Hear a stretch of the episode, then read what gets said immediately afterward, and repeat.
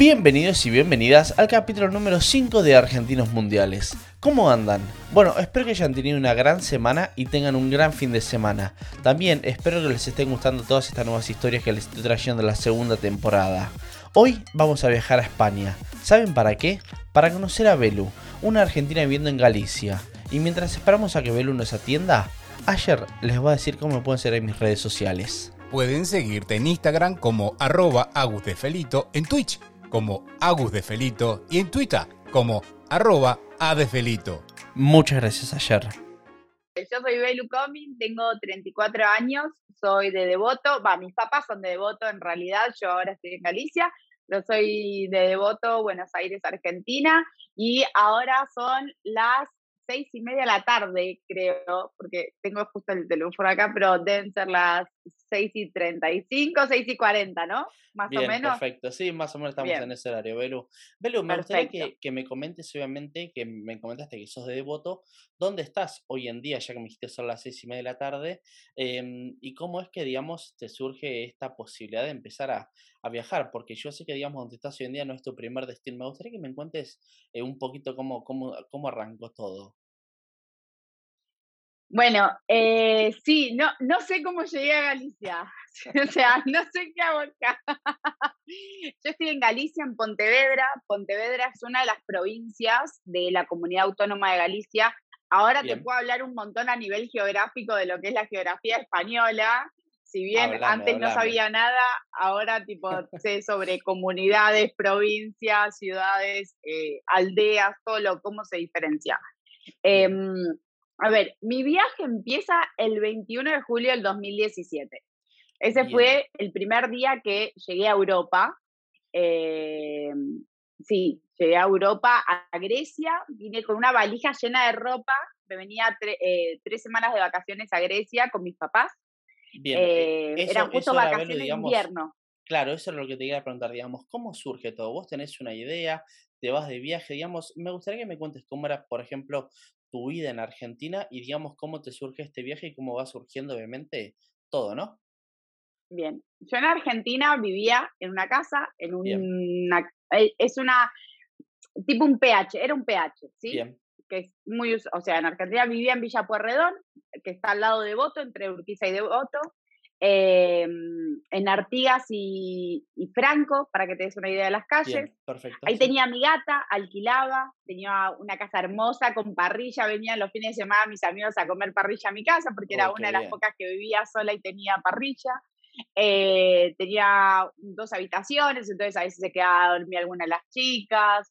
Eh, la verdad es que me encantaba, me encantaba. Tenía un balconcito que daba a la plaza de Villa Pueyrredón, donde tomaba unos mates a, a la... Sí, re, re. Eh, siempre trabajé en marketing y publicidad, fui como Bien. medio como muy of- de oficina, ¿sí? Bien, O sea, muy de oficina. Eh, estudié eso, estudié en universidades privadas de, de Argentina, estudiaba eso. Y bueno, en vacaciones de invierno salió, en realidad en vacaciones de invierno no, unos meses antes, suponete ocho meses antes, porque, o un año antes, una cosa así, porque viste que en Argentina compramos el pasaje un año sí, antes, totalmente. cosa de pagarlo en cuotas. Claro, y sí, todo en cuotas, cuantas más cuotas mejor. Y que paréntesis, esto acá no lo hago y me resultó muy difícil de la concepción de no hacerlo acá y acá pagar directamente en cash. Pero bueno, eso fue un sí. paréntesis. Y bueno, salió una oferta. Le digo, no, vamos a, vamos a Grecia de vacaciones los cuatro juntos. Y mi hermano no podía, así que fuimos los tres, mi mamá, mi papá y yo. ¿sí? Bien, unas vacaciones de tres semanas que después nos volvíamos a seguir trabajando. ¿Yo por qué te digo esto? Porque me, mi vida como que estaba muy estable en Argentina, tipo, tenía la mascota, alquilaba, trabajo, o sea, claro. Sí, sí, e- eras una ciudadana más que ya se había recibido, estabas Claro. haciendo todos los pasitos de la vida perfectos, digamos, ¿no? tal cual, tal cual, totalmente. Y, y bueno, mis papás se van a Croacia, yo ahí me voy tipo un tiempo a la parte, digamos, más eh, este de, de Grecia, sí, a Meteora, había, bueno, unos lugares súper bonitos que no son ni Atenas ni las islas, que es lo más turístico, Bien, más yendo para el lado de, de, eh, Panteón, creo que, no, parte no, no, no me acuerdo cómo se llama. Si te digo, te miento, ¿vale? si te digo, te miento porque no me acuerdo. Pero Meteora es una de las ciudades a las que fui. Eh, Tesal, ay, ay, no me sale el nombre. Tesalosiki creo que era, pero no me sale el nombre de la ciudad. Pero es súper conocida y está ahí, vale. En, fin. Mi papá me dijeron, mira. Es decir, que ustedes se separan con tus viejos en un momento. Nos separamos, sí. Bien, o sea, vos fuiste para Grecia y ellos, o sea, perdón, vos te quedaste en Grecia, en Grecia y ellos se van para Croacia. Ajá. Bien, y la idea era. Y después nos juntábamos. Punto, claro, eso. ¿Cómo, ¿Cómo seguía eso? Después nos juntábamos en Venecia. Bien. Estamos en Venecia, eh, estuvimos en Venecia o en Milano. Sí, porque yo primero viajo a Milano, estoy unos días en Milano, después de ahí viajo a Venecia, donde me encuentro con ellos, y después de ahí viajan, bueno, estuvimos en Verona recorriendo un par de días más y ya nos volvíamos, ¿sí? Bien. Eh, Launcher Story, nada. A mí me encantó Italia, nunca había pisado Europa, era la primera vez que pisaba Europa yo si bien había viajado por toda América, eh, viajé por Asia, pero a Europa nunca había venido. Y bueno, tipo, la noche anterior al viaje, le comento a mi mamá que no me quería volver. Bien, o sea. O sea, la noche anterior a volver para Argentina, ¿sí? Bien. Le digo a mi mamá, no me quiero volver. Bien. Y mi mamá me dice, me dice, ¿por qué no te querés volver? Le digo, no sé, no quiero volver. Me dice, pero tenés que ir a trabajar. Y yo digo, sí, ya sé, pero no quiero volver. Y mi papá me dice, ¿vos estás segura, Vele, que no querés volver? Yo tipo, sí, sí. Y mi mamá me dice, ¿por qué no llamas a tu psicólogo, Vele, mejor? y yo tipo, no, lo que pasa es que por el cambio de horario, claro, había cinco horas de diferencia con Argentina, entonces eh, no podía llamar a mi, a, mi psicólogo a esa hora. Entonces, bueno, dije, bueno, nada, mm, está bien, nos vamos. Al otro día nos levantamos, vamos al aeropuerto, qué sé yo, estábamos esperando para, ya habíamos hecho el check-in para volar, el primer vuelo era de Venecia a Istambul y el segundo era de Istambul a Buenos Aires, ¿vale? Estábamos ahí, ya habíamos hecho el check-in, ya habíamos, eh, ya estábamos listos para, para esperando para embarcar, digamos. Claro, esperando el, preembarque, exactamente. Y yo me fui al mostrador de Turkish Airlines, que viajábamos por Turkish, y le digo a la chica, no quiero, no quiero viajar. me dice, ¿cómo que no quieres viajar?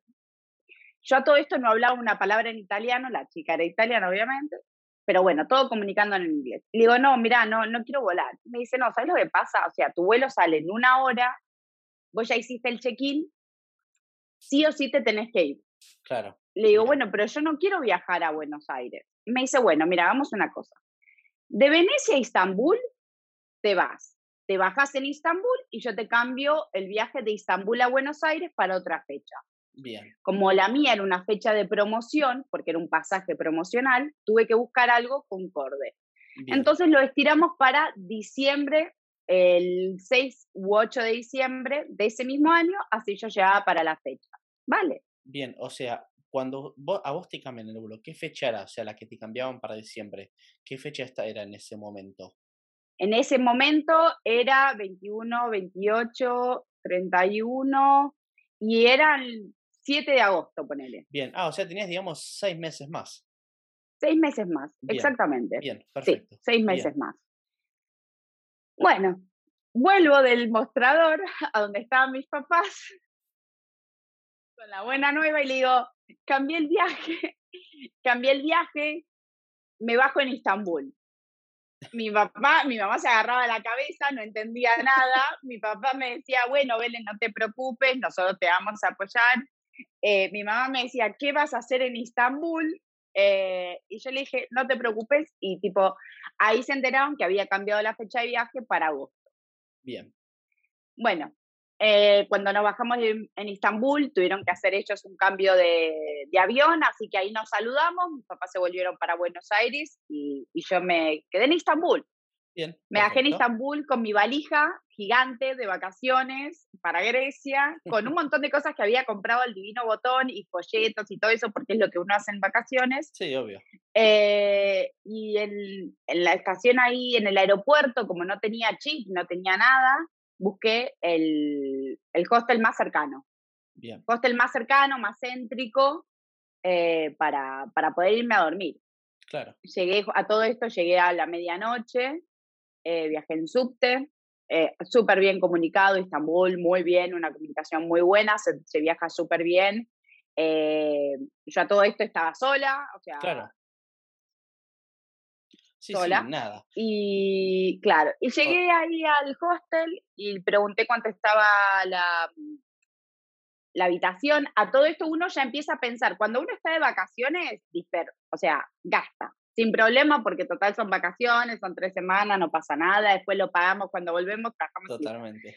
Ahora, cuando vos cambias el chip de que tus vacaciones se van a alargar por seis meses, todo lo que vos tenías planificado para gastar lo tenés que empezar a reducir a lo máximo posible. Claro, porque vos en ese momento empezaste, digamos, seguiste pagando todo con tu tarjeta de crédito argentina con la cual ibas a pagar con tu laburo, ¿o no? es que mismo hasta envié plata para pagar mi alquiler de Argentina. Tenía que seguir pagando el alquiler de Argentina, yo que está alquilando todavía allá. o sea, tuve que avisar que no volvía a trabajar y renunciar estando desde Turquía. O Claro. sea, un montón de cosas sí. tipo se fueron dando desde Turquía. Pero bueno, ese, esa noche llegué, le dije a los chicos cuánto, le dije al- a Mark, que estaba encargado de la recepción a la noche, cuánto estaba. Me dijo que, no, no me acuerdo cuánto estaba, pero era muy poquito, como si te dijera unos 4 euros, porque obviamente Ah, nada. iba a agarrar la habitación de 12 personas, Claro. mixta, baño compartido, la más barata Sí, de sí. todas. Y, y le digo, bueno, pero ¿a qué hora es el check-in? Me dice, a las 10 de la mañana. A todo esto era la medianoche. Le digo, ¿no puedo Ah. dormir en el sillón? Así no me cobras la noche. Y mañana a las 10 entro y yo duermo en la recepción. Y me dice, y me dice, ¿vos recién llegás? Y le digo, sí, yo recién llego, soy argentina. Y me dice, ¿necesitas trabajar? Le digo, sí, necesito trabajar.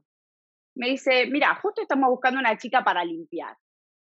Ah, Eh, pero te cayó al pelo. Sí, sí, re. Alá, inshallah. Eh, y, Yo, a mí y me nada, gustaría hacer me- un paréntesis, perdón, Belu, me gustaría hacer un paréntesis que, digamos, vos creo, creo, creo que sos el mejor ejemplo. Vos siendo, digamos, una chica universitaria, no te importó nada y que, digamos, vos te querías vivir una experiencia y no dijiste no, porque tengo un título, no voy a trabajar de limpieza. Nada, o sea, uno No. cuando es nuevo tiene que entender que tiene que empezar de cero y me parece que mejor que tu ejemplo para demostrar que uno dice, no, vengo con un título, no, tengo que trabajar de esto, no. Uno se encuentra con realidades totalmente distintas y que nada, vos te cayó el pelo y eso en ese momento te venía bárbaro, ¿o no? y uno tiene que aprender a adaptarse. Claro, sí, O totalmente. sea, la universidad nos da muchísimas herramientas para trabajar de algo específico en el mundo laboral. Pero cuando uno migra, uno comienza a tener una necesidad. totalmente. Uno no tiene más la casa de mamá o de los abuelos para ir a dormir si se quedó sin, sin poder alquilar.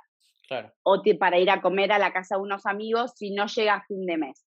sí, es verdad eso. Vos, entonces, ahí tenés una necesidad de dónde vivo, qué como, cómo me visto, o sea, Sí, sí, con qué pago la manicure, o sea, con qué pago las manos hasta cómo pago el supermercado para comprar eh, la yerba Sí, sí, totalmente. para nosotros. Entonces, eh, cuando hay una necesidad, no importa lo que sos. O sea, a mí me ha pasado de trabajar con médicos, Claro, con médicos en call centers, sí, médicos recibidos de otros países que todavía no pudieron convalidar su título, que es algo que pasa muchísimo, y que están trabajando de cualquier cosa. ¿Pero por qué? Porque también, a ver, eh, hay, que, hay que bajar un poco la realidad del el sueño americano o el sueño europeo. Sí, uno tiene un estilo de vida muchísimo mejor. A ver, uno tiene una calidad de vida muy buena. O sea, yo cuando volví a Buenos Aires me di cuenta de eso, que la calidad de vida acá es muy buena, es excelente. Sí, o sea, y que vos tuviste la excelente. suerte también de poder tener unos viejos, de que te banquen, Sí, que nunca te faltó nada, de total, educación y demás. total, totalmente. Eso tiene mucho que ver. O sea, que a mí me hayan podido dar una educación en Buenos Aires donde yo había, donde yo pude aprender cuatro idiomas para poder moverme y para Claro. poder explicarle a un ruso en Turquía que necesitaba trabajo, eso fue gracias a la educación que pude tener en Argentina. Totalmente, totalmente. Y como decimos, Eh, apoyarte cuando le dijiste, che, me quiero quedar. Que por ahí cualquiera, viste, te dice, no, no, te sí, volvés con nosotros. Te apoyaron y, y, digamos, estuvieron a fondo total, con vos, que eso me parece que es, sí, eh, eh, es fundamental. total, totalmente, totalmente. Y el apoyo de mis papás fue súper importante. O sea, más allá de que mi mamá me dijo, tipo, olvídate de usar las tarjetas de crédito, porque claro, o sea, o sea, Sí, no sí, es que tipo te vas de vacaciones seis meses all inclusive, ¿entendés? Tipo, mis papás en ese sentido me súper apoyan, pero también como que me hicieron muy independiente y eso sí, también me dio a mí la valentía de poder decir, ok, listo, me voy sin saber a dónde me voy, o sea, bajando en Turquía, que no tengo ni idea qué, qué es, o sea, Turquía. sí, sí, Em, en Turquía trabajé de todo, trabajé limpiando el hostel, después de limpiar el hostel me pasaron a lo que es la cafetería, preparaba los desayunos, servía el café, bien, trabajaba por un, muy pocos euros, o sea, muy pocos euros, pero a mí me servía. Lo primero que hice fue em, cambiar la valija por una mochila, bien, fundamental. Y ahí me di cuenta que la Belén que estaba de vacaciones tres meses era la Belén que ahora estaba con mochila viajando por seis meses más. claro, totalmente. O sea, Y ahí, Belu, es otra cosa. consulta. Cuando vos, digamos, empezás a laburar y demás, ¿en ese momento empezaste a, digamos, ver tema papeles o en ese momento vos, digamos, te quedabas como turista y decís, bueno, listo, estoy como turista y listo, fue? Turquía es muy argentina en ese sentido. O sea, tanto Turquía como Georgia, que fue los países en donde estuve eh, haciendo, estuve viajando a dedo, eh, es muy argentina en el sentido de, mira, ¿querés laburar? Te pago menos, o el negro laburás. Claro, bien, Sea, no es como acá en España que no puedes ir a hacer, a levantar la tapa del baño que necesitas el documento, sí, más o menos. totalmente, sí, ¿Entendés? O sea, allá es, o sea, yo laburaba en negro, cobraba muchísimo menos de lo que podía cobrar un turco, un georgiano o un ruso, pero nada, me la arreglaba para seguir viajando, que al final eso era lo que yo quería, seguir totalmente, viajando. sí, sí, totalmente, Vendí té en la playa, en un, en un stand de en la playa, en un, qué en un ¿cómo se llama? Sí, en Turquía, Ishbir, eh, que vendía té, porque los turcos toman mucho té, entonces había bien, un festival eh, de una semana y yo me fui a laburar ahí a la playa durante una semana vendiendo té. eh, y después lo viajé todo a dedo, lo cual lo hizo mucho más económico, bien, sí, sí, o sea, porque al, digamos, al nada, viajar a te dedo, me, sí, sí, sí, yo iba con mi cartelito el- me, me- escrito como podía, lo que tenía, lo más difícil fue, fue Georgia, porque, la, o sea, es otro tipo de escritura, es con símbolos, no con bien, letras, pero bueno, lo hice con letras, como que lo castellanicé. Eh, pero bueno, también me levantaba la gente súper amable, me acuerdo que estaba en Georgia, ¿en Georgia o en Turquía era? No me acuerdo, creo era más o menos ahí en la frontera, y, y, una, y una señora que me vio ahí, hacía mucho calor, me vio ahí, me trajo un poco de jugo y una fruta, me pareció súper bueno, amable. sí, Eh, en Georgia también trabajé de camarera en, en un, en un restaurante en el desierto georgiano, trabajé en un hostel limpiando, preparando desayunos, eh, pero una experiencia increíble, o sí, sea, sí, obvio, totalmente. realmente increíble, o sea, muy Bien, buena, muy y buena. Belu, cuando vos, digamos, eh, volviendo a Turquía un poquito, cuando vos, digamos, ya empezás Sí. a, a pasar los meses, empezás a laburar a todo esto que me contás y demás, ¿tu próximo destino es Georgia o pasaste por algo antes? Y también me gustaría que me cuentes qué fue, digamos, de, de Georgia, lo que más te chocó en cuanto a la cultura, si es muy parecida a la nuestra o no, con qué idiomas te manejabas, porque obviamente el turco tengo entendido que es muy, muy difícil y no les gusta hablar mucho otro idioma. Me gustaría que me cuentes eso también, digamos, cómo fue el tema de las culturas y vos poder empezar a comunicarte ahí, digamos, eh, viviendo ya. Google Translate. Bien, qué bueno. qué bueno. ¿Y te sirvió? O sea, ¿no tenías problema? Iba un camionero turco o armenio, que los armenios también hacen mucho la ruta eh, Georgia, eh, Turquía-Georgia, Bien. o georgiano, o ruso, o lo que fuera, y yo sentadita ahí al lado con Google Translate, tipo tratando de hablar, porque ni el turco hablaba inglés, ni yo hablaba turco. A ver, uno aprende lo básico. Sí. Hola, chao, buenos días, gracias, eh, los números, o sea, lo básico como para poder sobrevivir. Pero después Google Translate. O sea, como que uno se la rebusca, tipo, eh, para, para poder seguir adelante. para vivir. El, sí, el choque cultural, bueno, en Turquía fue peor que Georgia. Bien. Porque por la manera en que yo me vestía, no podía usar bikini en la playa. Eh, no sé, yo no podía, eh, por ejemplo, una vez me acuerdo que los chicos que estábamos ahí trabajando en el hostel, nos pusimos a hacer como una batucada ahí en la calle, porque eran músicos y qué sé yo, bla. Y, yo me pongo a bailar y me paró un turco y me dijo, salvo que seas prostituta, no bailes en la calle, porque acá solo las que bailan en la calle son prostitutas. qué duro eso. Y, y, ahí es como que dije, ok, listo, no bailo, todo bien. Em, pero bueno, a ver, fue un poco de choque, pero también hay que aprender a aceptar la cultura del otro. O sea, claro estés viviendo o estés viajando, vos sos visitante acá. Sí, sí, obvio, totalmente. O sea, vos estás jugando de visitante. Siempre va a estar inclinado de un lado la cancha. Es así. Entonces tenés que también adaptarte a donde vos estás yendo. Sí, y o sea, yo estaba en un país musulmán. Siempre sea con respeto también, ¿no? Porque tengo entendido que siempre los países musulmanes y demás son muy, muy machistas como bueno, justamente esto que me contaba vos, que no te dejaban ni volar en la calle, pero bueno, siempre y cuando sea con respeto, me parece que es como decís vos, uno tiene que valorar y respetar que está en otro lugar y está jugando visitante, y es totalmente entendible. A ver, por ejemplo, algo que tiene que ver con nuestro país. Yo en Argentina no puedo hacer toples. Si hago toples, voy a la cárcel. Está prohibido. Sí, sí. Acá vos vas a la playa, están todas en bolas. te juro, ¿eh? O sea, yo la primera vez que fui a la playa me chocó. Porque no estoy acostumbrada, porque no es mi cultura, porque yo me crié 30 años en Argentina diciendo no puedo hacer toples, salvo que vaya a la playa de Moria, que es nudista, no puedo hacer toples. En cambio acá, tipo, se sacan fotos familiares. He visto sacándose fotos familiares con la, con la hija y la madre en tetas. Uf.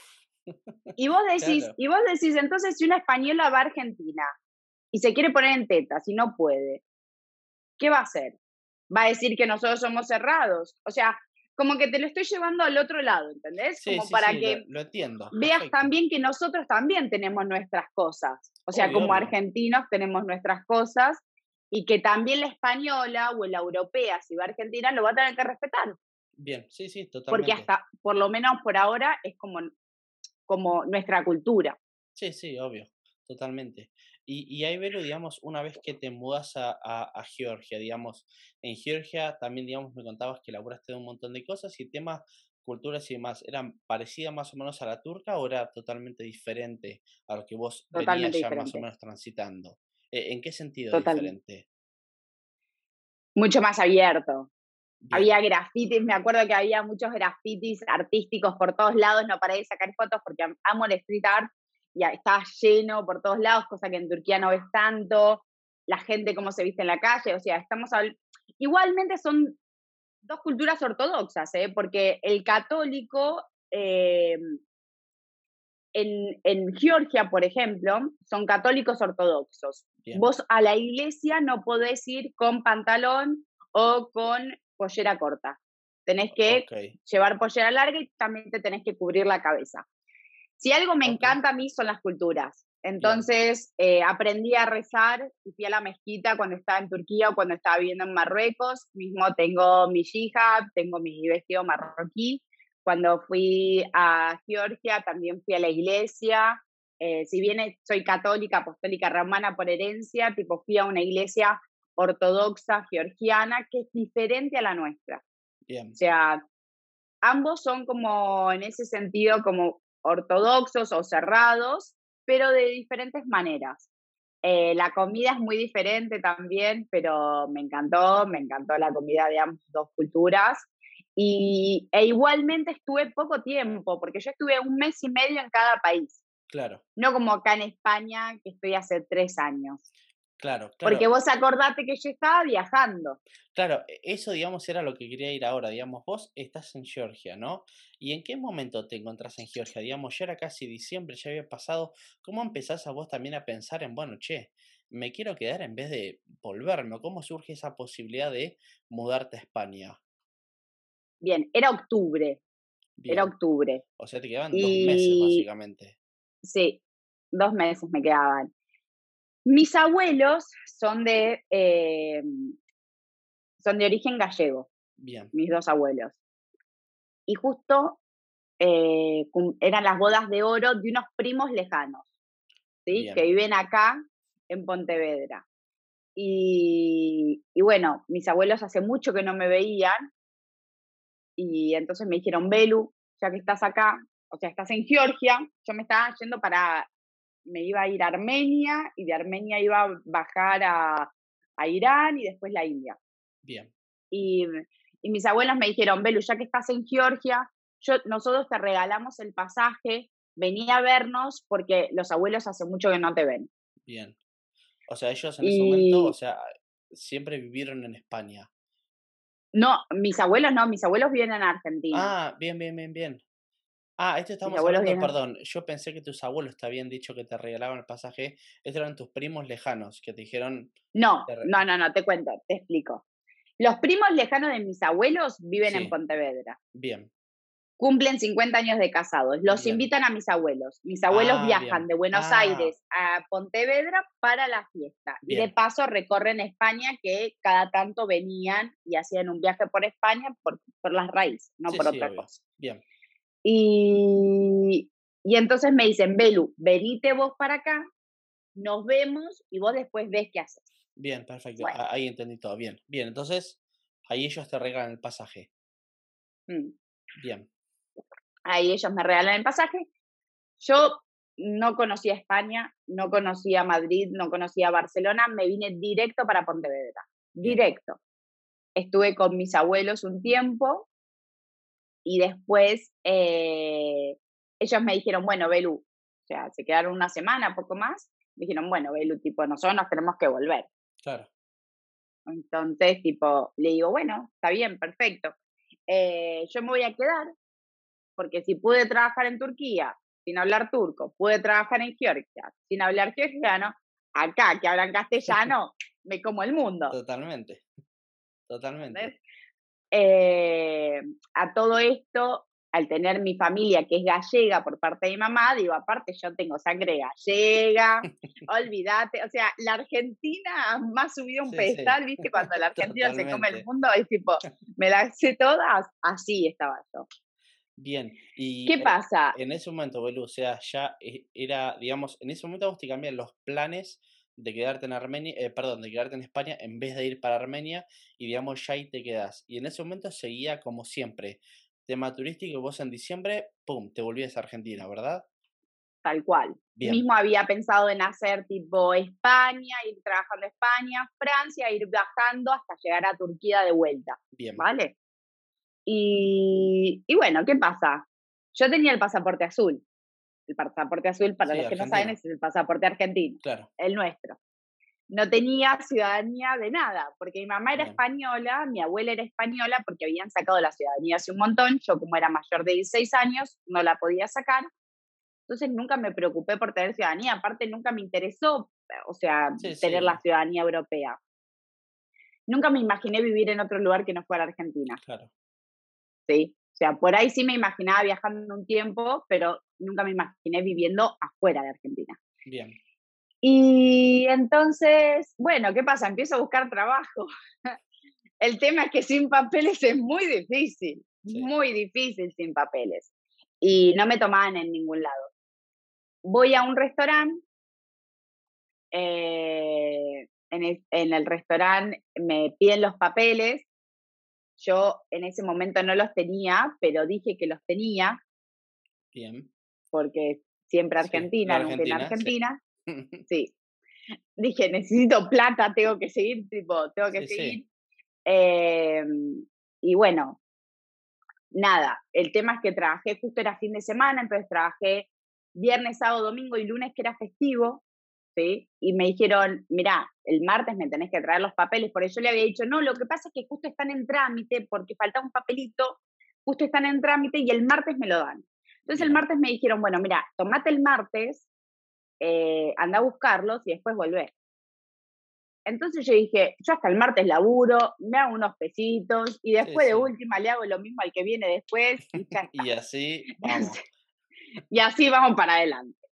¿Qué pasa? El martes, tipo, me dijeron que, o sea, no, no existían esos papeles, yo me quedé tomando mate en el lugar, o sea, no existían esos papeles, me echaron obviamente, pero yo en el medio conocí a mi actual pareja. Bien. O sea, ese fin de semana trabajando ahí en el restaurante. Sí. Qué bueno, qué suerte, qué, casualidad también, ¿no? Qué, qué... casualidad también. Claro. Estuve un mes en plan novia, a todo esto se venía diciembre, o sea, yo empiezo, o sea, yo empiezo a salir con él el 4 de noviembre, ¿sí? O sea, porque después de que eh, de que, de que me echan del restaurante, yo me quedo un tiempo más para ver si podía conseguir de otra cosa y juntar un par de euros más. Empiezo a salir con él, a las semanas me pongo tipo a salir, a salir realmente. Eh, y bueno, nada, pinto el amor ahí. Y, mm, ¿Y qué pasa? Todo esto se estaba por vencer mi fecha para volverme a Argentina. Bien. Y también se me vencía mi fecha para quedarme dentro del espacio Schengen. Claro, sí, sí, ya se cumplían esos seis meses que a vos te Claro, tal cual. Entonces, tipo, fui, cambié el pasaje de Argentina de diciembre para marzo. Bien. Lo estiré un poco más, ¿sí? No, perdón, de diciembre para junio, porque podía cambiarlo solo para un año, entonces hasta junio podía nada más. Entonces de diciembre lo cambié para junio, tenía seis meses más para ver qué hacía. Eh, a todo esto, el contrato de alquiler se canceló en Argentina, ya se me, se me terminó el contrato, entonces ya no me tuve que hacer más cargo. A mi gata la tiene mi sobrina, que la ama con todo su corazón, así que yo me quedé súper tranquila de que mi gata estaba bien. Claro. Y yo empecé a buscar a dónde me iba. Era o Inglaterra o Andorra. Claro, para salir, digamos, para poder volver a salir ¿verdad? Bien, perfecto. Exactamente. Bien. ¿Por qué? ¿Qué pasa? Yo llamé a extranjería acá en España para ver cómo podía hacer y me dijeron, no, mira, la única manera es que te vuelvas a Argentina, te fijes si alguien te quiere sponsorizar o lo que fuera y después vuelvas. Claro. Y yo digo, si yo vuelvo a Argentina, no vuelvo más. Sí, sí. Pues si vuelvo a Argentina ya está. O sea, ya está. Me quedo ahí, vuelvo a la misma de antes. Entonces dije, no. Bueno, me pongo a fijar. Conseguí laburo en Marruecos de profesora de inglés. Bien. Eh, me fui a vivir a Marruecos casi tres meses, que era lo que necesitaba para salir. ¿Te fuiste sola o te fuiste con tu novio? Bien, te fuiste sola. Sola. Bien. Sí, sola. Eh, estuve dando clases de inglés en un instituto y además estuve dando clases de inglés en una ONG. Entonces, por un lado, la ONG me daba un lugar para vivir y comida, y por el otro lado, el instituto me pagaba, lo cual a mí me permitía también poder generar algo. Bien, sí, sí, obvio aunque la moneda marroquín está bastante tipo devaluada, yo podía generar algo y a mí me hacía falta. Un plato de comida en la mesa, digamos, que era lo que Totalmente, totalmente. Ahora, ¿cómo llegas a Marruecos a, conseguir un laburo de profe estando en España? ¿Cómo fue la Mandé 20 millones de correos electrónicos. Bien. A todos los institutos de inglés de Marruecos que sabía que era un lugar que, en cuanto a pasaje, me salía económico, porque de Madrid a mm, de Madrid o Barcelona a Marrakech tenés por 20 euros. Bien. Entonces yo tenía poca plata, no podía gastarme lo que tenía. Sí, sí. y en Inglaterra me pedían un montón de plata para entrar, para la visa, para poder trabajar y esto que el otro, quilombo, ¿no? En Andorra no me tomaban porque no sabía francés y ya había comenzado la temporada de invierno. Entonces dije, Turquía me salía muy caro el pasaje, como para volverme a Turquía me salía súper caro el pasaje, y dije, Marruecos, listo, Marruecos es la mía. Mandé, estuve tipo semanas, días tras días mandando, mandando, mandando, mandando, mandando, porque sabía que se me venía la fecha límite, conseguí, me fui para allá, fue una de las mejores experiencias, amé Marruecos, amé Marruecos, es muy tercer mundo, es muy Argentina en ese sentido, en como que hay mucha carencia, la gente es excelente, es excelente, me, me nada, me súper integraron, me súper integraron. Qué bueno, y encima que me decías la ONG te consiguió lugar y todo, o sea, como que todo también te cerró y tener nada, más experiencia.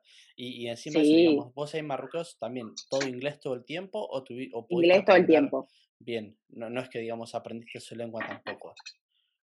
No, a ver, eh, aprendes lo básico, como te digo. Aparte, el árabe de Marruecos es diferente al árabe de Turquía. Entonces, lo que había aprendido de Turquía tampoco me, claro. tampoco me servía.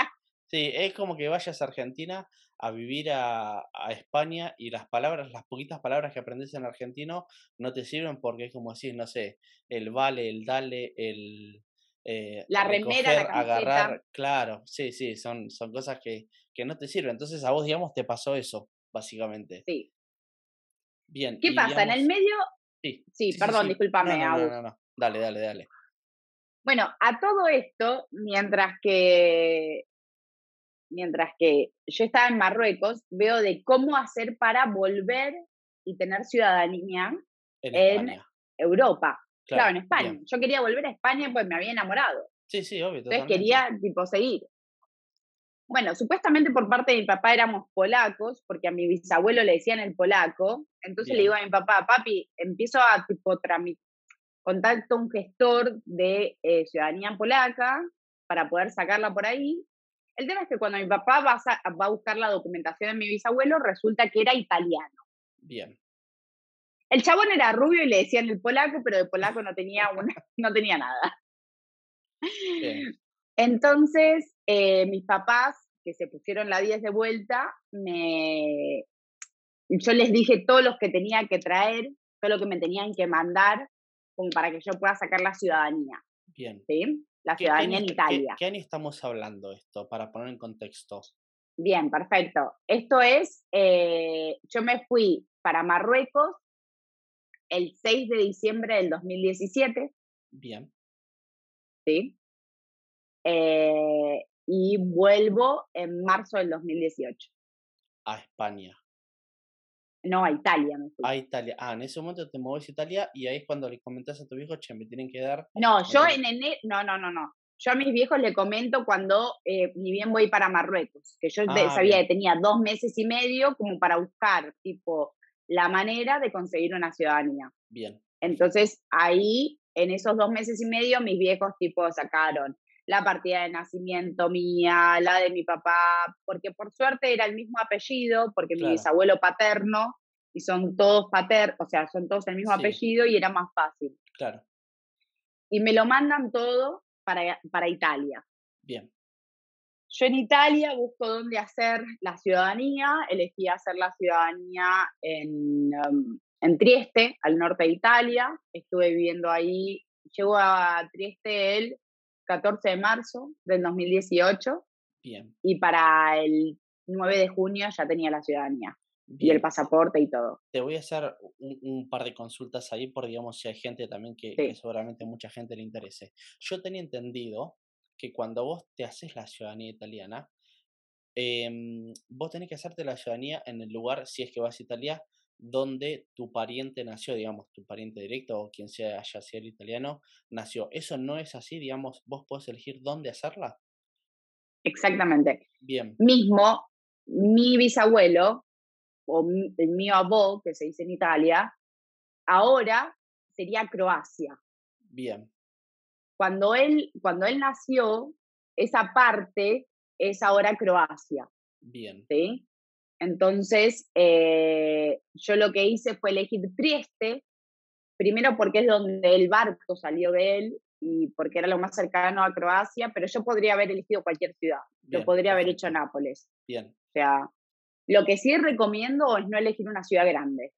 Ni Milano, ni Nápoles. O sea, el sur, traten que no, porque es un quilombo, es Buenos Aires. De Roma para abajo es todo Buenos Aires. Em, Roma, Milano, eh, son ciudades muy grandes, entonces hay mucha espera. Es como ir a sacarlo acá a Barcelona o a Madrid. o sea, te va a tardar muchísimo más.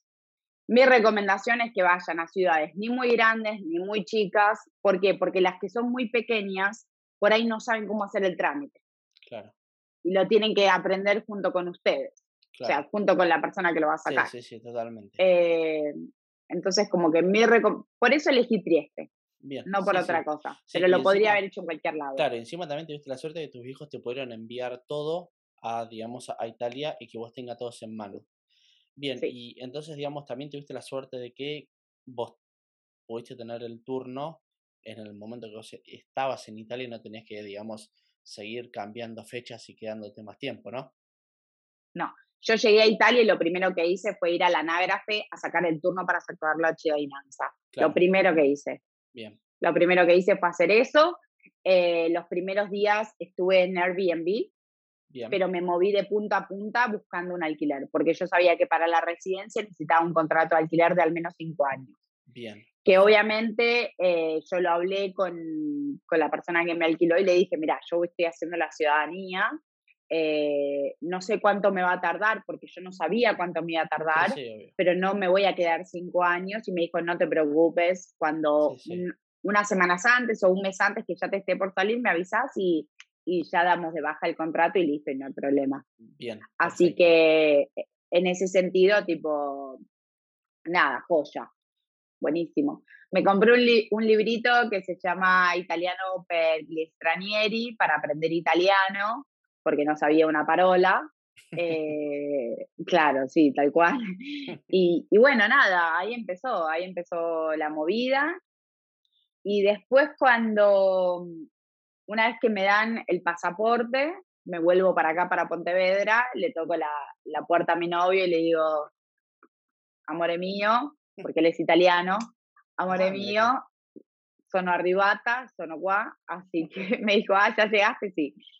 Y nada, y ahí es como cuando, ¿viste cuando te dije que pasé de la valija a la mochila? Sí. Porque me daba cuenta que de las vacaciones pasaba tipo a, a un viaje. Bueno, el pasaporte o la carta de identidad, que es el documento, fue más o menos lo mismo.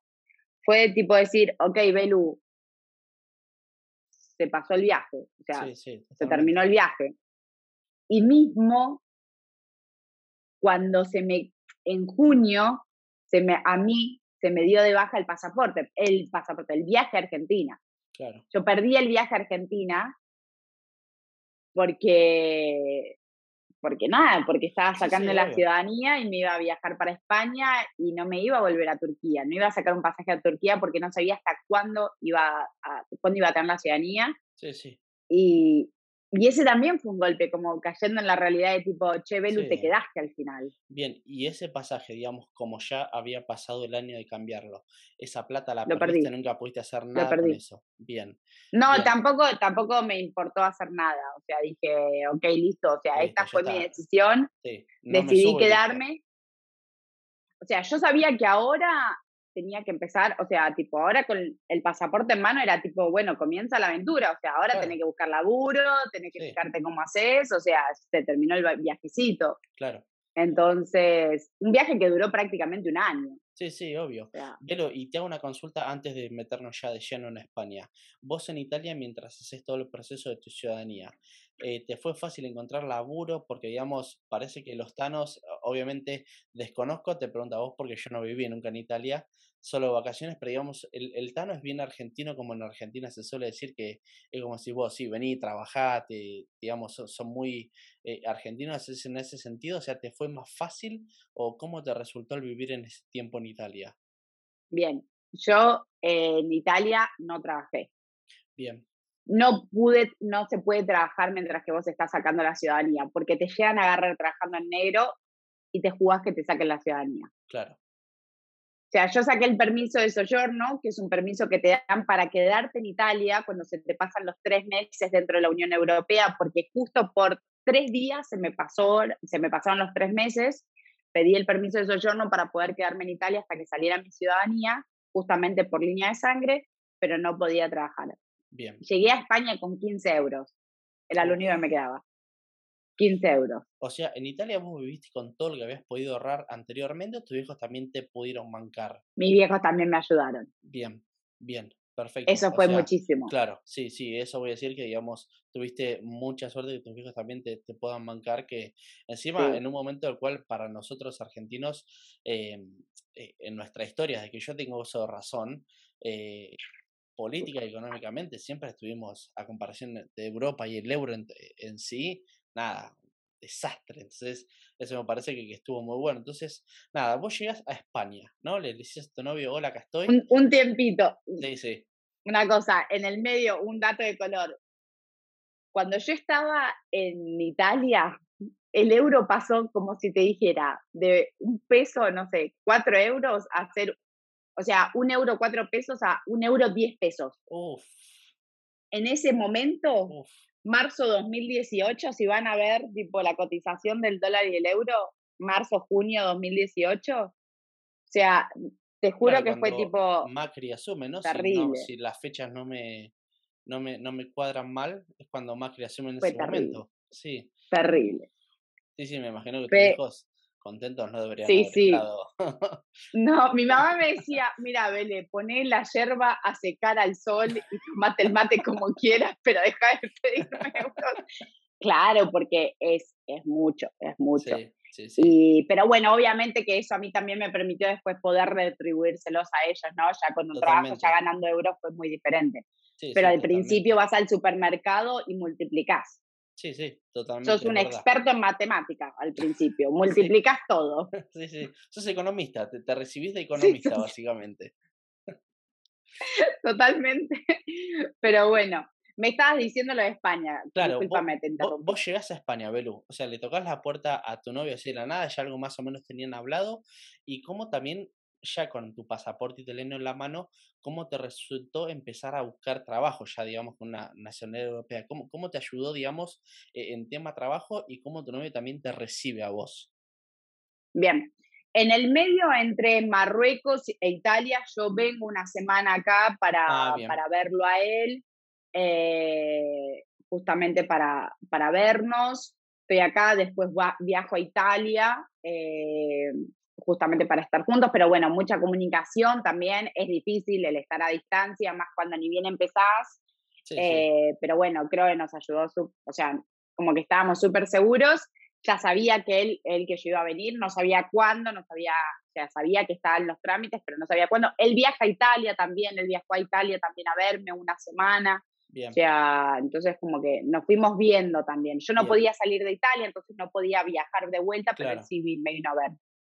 Eh, y como te digo, yo llegué con 15 euros, 12 euros u 11 euros, no me acuerdo, fue lo que me salió el NIE. El, al otro día que llegué, me saqué el NIE y viajó una amiga mía de, que estaba haciendo una residencia, ella es médica, estaba haciendo una residencia en España, en Barcelona, viajó para acá, para Galicia, para verme. Tuve una semana con ella que me estuvo bancando a pleno, pero bueno, sabiendo que en la que estaba yo, y después ella ya se volvió y yo ahí me puse a buscar currículum, tipo, tipo me imprimí el currículum que tenía y empecé a tirar currículum por todos lados, sea recepcionista, camarera, lo que fuera. Bien. Ahí, o sea, laburé de una cantidad de laburos que no te das una idea. Que no te das una idea. Tipo, o sea, apenas llegaste, digamos.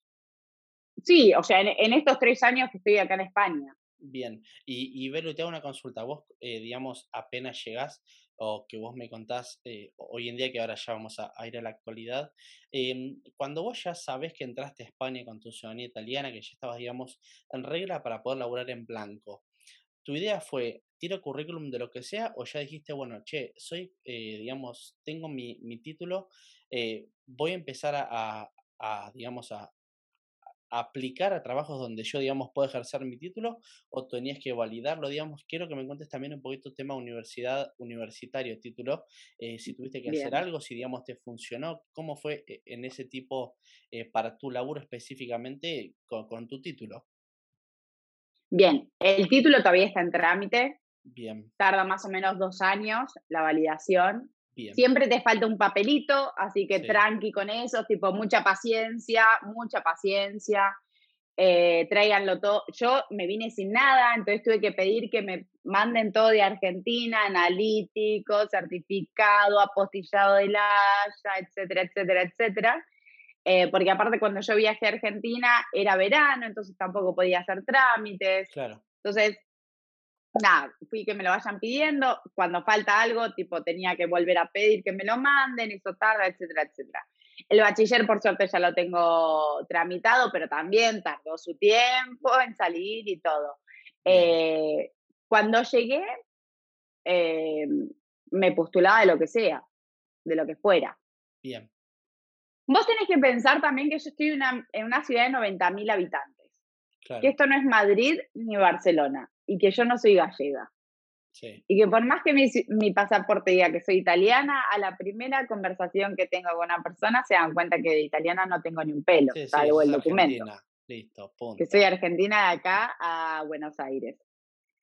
Eh, no digo que sea difícil la inserción laboral, pero tampoco, tampoco se desanimen si no encuentran de lo que estaban buscando. ¿sí? Sea, porque a mí me pasó de llorar muchísimo porque no, no, no, no era idónea para ningún trabajo. Claro. Mi, mi, pregunta hacia vos es, vos en ese momento pensabas que ya teniendo tu ciudadanía eh, ibas a poder encontrar de lo que sea y te chocaste con una pared, porque digo, recordando que vos me contabas que nada, de lo, vos laburabas de lo que sea, pero vos te, chocaste, sentiste que te chocaste con una pared cuando tuviste tu pasaporte Obvio. y dijiste, listo, che, acá consigo de lo que sea. O sea, ese momento me imagino fue duro, ¿no? Re, fue durísimo, fue durísimo. Eh, me acuerdo cuando, o sea, fue, fue duro para el ego. Claro. Fue duro para el ego, de decir, me acuerdo en un momento cuando yo era muy jovencita, yo trabajé en Disney porque fui a hacer un ICP, que es un International College Program, cuando estaba en la universidad, el último año en la universidad, fui a Disney a hacer como seis, o sea, unos meses de laburo ahí. Eh, y cuando volví quería irme a Nueva Zelanda y mi papá me dijo, vas a ir a recoger kiwis a Nueva Zelanda. Y yo tipo, yo siempre tuve la mente así como muy viajera de ir a hacer work and travel y volver. Y tipo, bueno, no, está bien, qué sé yo y cuando llegué acá y me tuve que arremangar y estaba trabajando de camarera, pero no estaba trabajando de camarera para viajar, estaba trabajando de camarera en el lugar donde yo vivía. Claro, sí, sí, sí que sabías que ibas a tu casa, cenabas, comías, el otro día volvías ahí. No es que en dos Claro, pero ¿qué pasa? Yo venía de trabajar para, yo venía de trabajar en Buenos Aires para Google. Claro. ¿Entendés? Sí, sí. O para empresas de marketing y publicidad grandes en Buenos Aires. Sí, sí. Y, y entonces, tipo, ahí lo que te juega es el ego. Claro. ¿Sí? De decir, tipo, pero yo, ahí sale el argentino, pero yo con lo que trabajé y con los idiomas que hablo, ¿cómo? Sí, sí, ¿cómo, Entonces, no puedo tener eh este tipo de trabajo ahora? Claro, si ya tengo la ciudadanía, ¿cómo no me toman? Totalmente. Y, y, y Belu, ¿qué fue lo que te ayudó a superar eso? O sea, a superar esa tristeza, ese dolor. ¿Qué, ¿Qué fue lo que hiciste? ¿Cómo te ayudó? Nada, psicólogo, tu novio, tus viejos, vos internamente. ¿Qué, qué fue eso que te, que digamos que tuviste sacar fuerza de algún lado? Mucho trabajo personal, mucho trabajo personal. Eh, desde que empecé, desde que vivo acá, siempre fui a hacer terapia en Argentina. Los argentinos somos mucho de hacer terapia. Acá en, Europa no se usa. Eh, tampoco me siento cómoda haciendo terapia con una española porque siento que no le puedo hablar de la misma manera que le puedo hablar a una argentina, entonces no estoy haciendo terapia. Pero sí hice mucho trabajo personal. Mi novio me apoyó al mil por mil. Tipo, he llegado llorando de trabajos, pero llorando literal Eh, he trabajado un montón de cosas, tipo de cocinera en un hospital, de camarera, de comercial, eh, de una empresa de, energía, en un call center, ¿qué más? De vendedora, en un local, eh, ¿qué más trabajé? haciendo tipo esto de, ¿cómo se llama? Captando socios para una ONG en la calle. Bien. Y, y vos venís con el chip de, tengo ciudadanía, o sea, me, la, me, morfo, me morfo el mundo, mi mamá, o sea, tengo sangre española, tipo, todos me van a querer, y no. O sea, y acá estás jugando de visitante. Sí, sí. O sea, jugás de visitante. Te vas a encontrar con mucha gente que es muy buena y que te abre las puertas, porque yo hoy en día tengo amigas gallegas y son la hostia, o sea, son divinas, pero también te vas a encontrar con mucha gente que no. Claro. Con mucha gente que, o sea, con mucha gente que te van a decir, ah, no estás a la altura de un gallego, no me hables. Sí, sí. Porque me ha llegado a pasar y me he vuelto llorando a mi casa, como diciendo, tipo, ¿cómo me van a decir eso? O sea, ¿por qué? ¿Por qué? Si no te dice nada, o sea. Si no te dice nada, estoy acá trabajando de algo que no me gusta solamente para poder vivir en tu país, pagando tus impuestos. eh, pero bueno, nada, es, mucho, mucho, mucho trabajo personal. Y sabes también que me ayudó volver a Argentina. Bien. Volver a Argentina me ayudó muchísimo. Porque, ¿Cuántas veces pudiste volver desde ese momento que vos pisás a Argentina? ¿Cuándo fue la primera vez que pudiste volver? O sea, vos llegas a España con Volví, pasaporte y todo. ¿Cuánto tiempo pasó que vos volviste por primera vez a Argentina? Volví en diciembre del 2019. Bien antes de la pandemia. Claro. De diciembre de 2019 hasta marzo 2020. Volví a las dos semanas, nos, nos encerraron acá. Bien, o sea, tuviste cuatro meses de recargar pilas a full. Sí, sí, en realidad fueron tres. Diciembre, enero y febrero. Sí, tenés razón. o sea, tres llenos. nada, nada, nada, tranquilo, tranquilo, porque le calculaste bien igual. Pero fueron tres llenos, o sea, tres a pleno. Claro, pero para vos ahí llegas a Argentina. En tu laburo de, en España en ese momento, ¿te pudiste sacar vacaciones eh, o nada? ¿Renunciaste y en Argentina? Todos los laburos temporales acá. Bien. Laburos temporales, dos meses, tres meses, dos meses, tres meses. O sea, es muy difícil tener eh, plaza fija acá.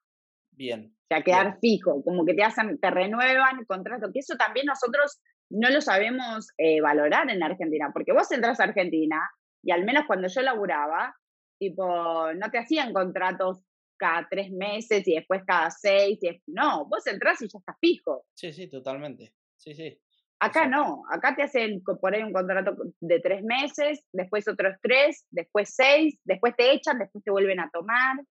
Sí, así es. Eh, y es muy precarizado en ese sentido. Bien. Entonces, como que por eso también me pude tomar tanto tiempo. Bien. En primer lugar, obviamente, cuando llegué a Argentina, eh, era tipo familia y amigos, lo único que me importaba. Bien. Pero también me encontré con que, no sé, con que cada uno estaba en la suya, que habían pasado, o sea, que mis amigos, o sea, tenían su laburo, sus hijos, sus cosas, y cada uno andaba en la suya y había crecido y etcétera me encontré con una Buenos Aires hermosa, pero caótica, que al final tipo decía, yo acá me muevo en todo, para todos lados en bici, para todos lados en bici me muevo. Y allá moverme en bici era un bardo. O sea, ir por Palermo en bici, por más que tenga la bicicenda, los autos hacen cualquiera, o sea, las calles están destrozadas. O sea, la inseguridad también, lamentablemente, en Argentina. Eh, la inseguridad, viajar en tren y que te estén, te estén mirando la bici y te digan, eh, amiga, qué linda bici, es tuya, ¿entendés? Tipo, como que... Sí, sí, obvio. Un combo, digamos, de cosas que eh, te hacían extrañar tu casa que en España, ¿no? Exacto. Y ahí dije, y ahí dije, ¿viste cuando no sos ni de un lado ni del otro? Pero Buenos Aires no es más tu lugar. Sí, sí, Entonces ahí dije, tipo, yo no quiero vivir acá. O sea, yo ahora tengo 34 años, en ese momento tenía 33 o 32. va, 32, porque cumplí 33 desde el 31 de marzo y este año cumplí 30. Y dije, yo no quiero, o sea, empezás a pensar en otro tipo de futuro, en cómo querés progresar o qué cosas querés, y dije, dije, yo no quiero esto, tampoco es que si vuelvo a Argentina tengo la vida, o sea, sí tengo a mis amigos o lo que fuera, pero no me, o sea, como que no quería eso. Sí, sí, sí. o sea, Buenos Aires para mí son mis amigos, mi familia y la comida. Claro. Eso es Buenos Aires para mí. Sí, no, no veías un, un, futuro tuyo proyectado de familia con tu novio ahí por cuestiones, esto que me contabas, seguridad, economía, etcétera, etcétera. Economía, Sí. Mismo mi pareja me, me, planteó un par de veces, tipo, ¿y si vamos a Argentina a vivir y no? Bien. Tipo, no. No. Eh, y bueno, y eso, el ir para Argentina, llenarme de energías y en darme cuenta que, que era lo que extrañaba de Argentina, pero que era lo que no quería de Argentina, me hizo volver con más pilas acá. Claro. Y enseguida nos, nos clausuraron, o sea, enseguida nos, nos mandaron al lockdown. Totalmente. Eh, porque el 12 de marzo fue el lockdown. Claro, me gustaría eh, entrar, antes de entrar en todo lo que fue pandemia y demás, cuando vos ya empezás a vivir todo ese tiempo en España, digamos, hasta hoy en día, ¿qué fue lo que a vos, digamos, te sorprendió de, la cultura de ellos? Que sea, digamos, ¿qué, ¿qué, te parece de su cultura que sea muy diferente a la nuestra? Y a su vez, de la cultura suya, ¿qué, digamos, ves que es un, muy similar a nuestra cultura argentina, porque es como decís vos, che, es España, español, eh, ¿qué, ¿qué es lo que te pareció en cuanto a culturas? Bueno, en cuanto a culturas, a ver, yo creo que el gallego es muy tosco, muy duro, pero cuando se abre, se da todo. Bien. Y en cambio el argentino es al revés, es muy abierto, son pocos los con los que realmente está ahí mano a mano. Bien. Y, y, algo que me pareció muy raro es que la gente, no, los amigos, por ejemplo, no se juntan a comer en las casas. Por ahí ahora con esto de la pandemia sí. Pero viste, nosotros somos muy de, che, vienen a mi casa. Ya hacemos una casa, hacemos unas pizzas en la casa de Tincho, hacemos una, hacemos un asado en lo de Belu, tipo, nos juntamos el fin de. Eh, en cambio acá es tipo, vamos a la cafetería. Bien más afuera que adentro, como de la gente no, no se reúne tanto en la casa, sino que em, es más de, de, ir a, afuera. Claro. Y, y, claro, también, o sea, ellos son más de tomar café. Hay veces que yo paso por la calle y veo a todo, o sea, las cafeterías acá están siempre llenas. Que vos te preguntás, tipo, ¿esta gente de qué labura? Porque vas a las 11 de la mañana y está toda la cafetería llena, vas a las 4 de la tarde y está toda la cafetería llena y voy a decir, ¿de qué labura esta gente? Quiero saberlo, por favor. Em, entonces, como que son muy de eso, de juntarse en la cafetería, por ahí se quedan tres horas tomando tres cafés o un café, un batido y lo que fuera, pero en la cafetería, eh, y, no, y no tanto de juntarse en las casas, que para mí eso es bastante diferente a lo nuestro, que nosotros somos más de puertas adentro. Sí, sí. O sea, somos de salir, pero también somos más de puertas adentro. Sí, sí. Y después, parecido con la nuestra, yo veo a los tanos mucho más parecidos a nosotros, ¿eh? Bien, mira, mira, sos la primera persona que escucho que me dice eso. Em, sí. O sea, no, no encontraste, por tu experiencia, esas cosas nuestras en España. No, Bien. Y, no.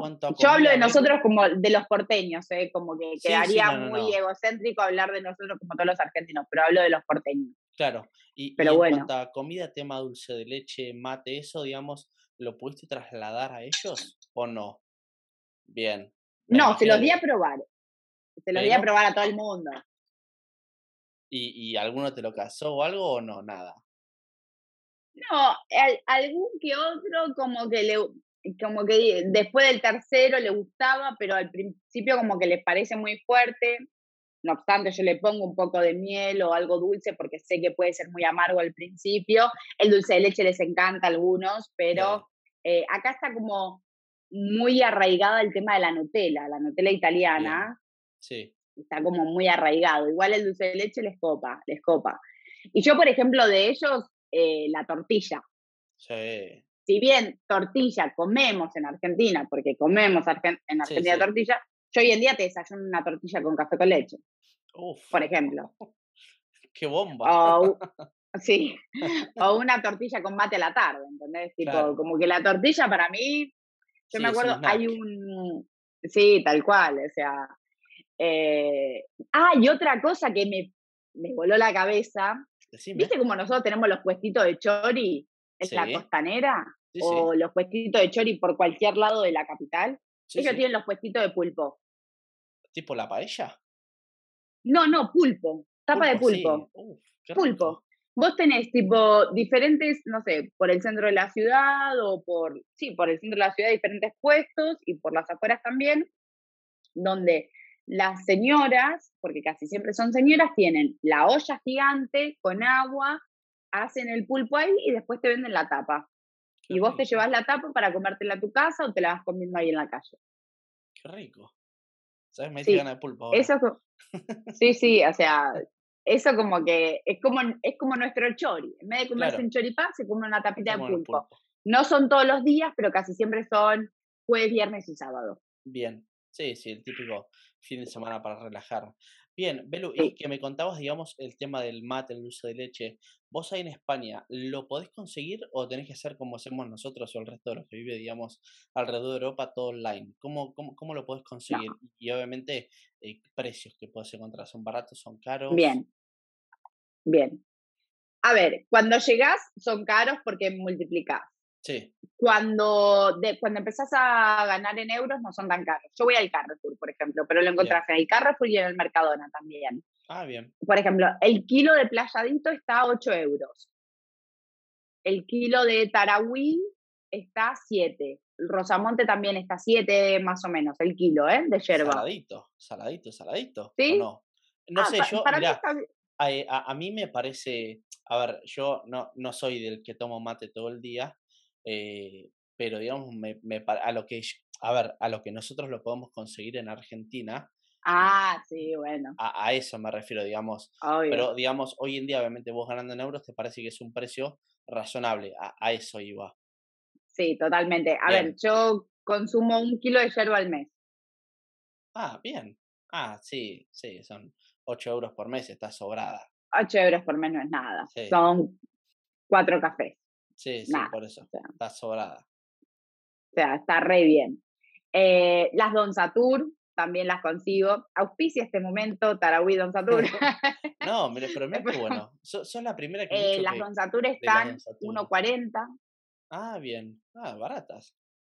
Hay, choco- hay chocolinas, hay criollitas, hay cerealitas, eh, hay, oble hay las obleas, ¿cómo se llaman las obleas? Las óperas. Sí, sí.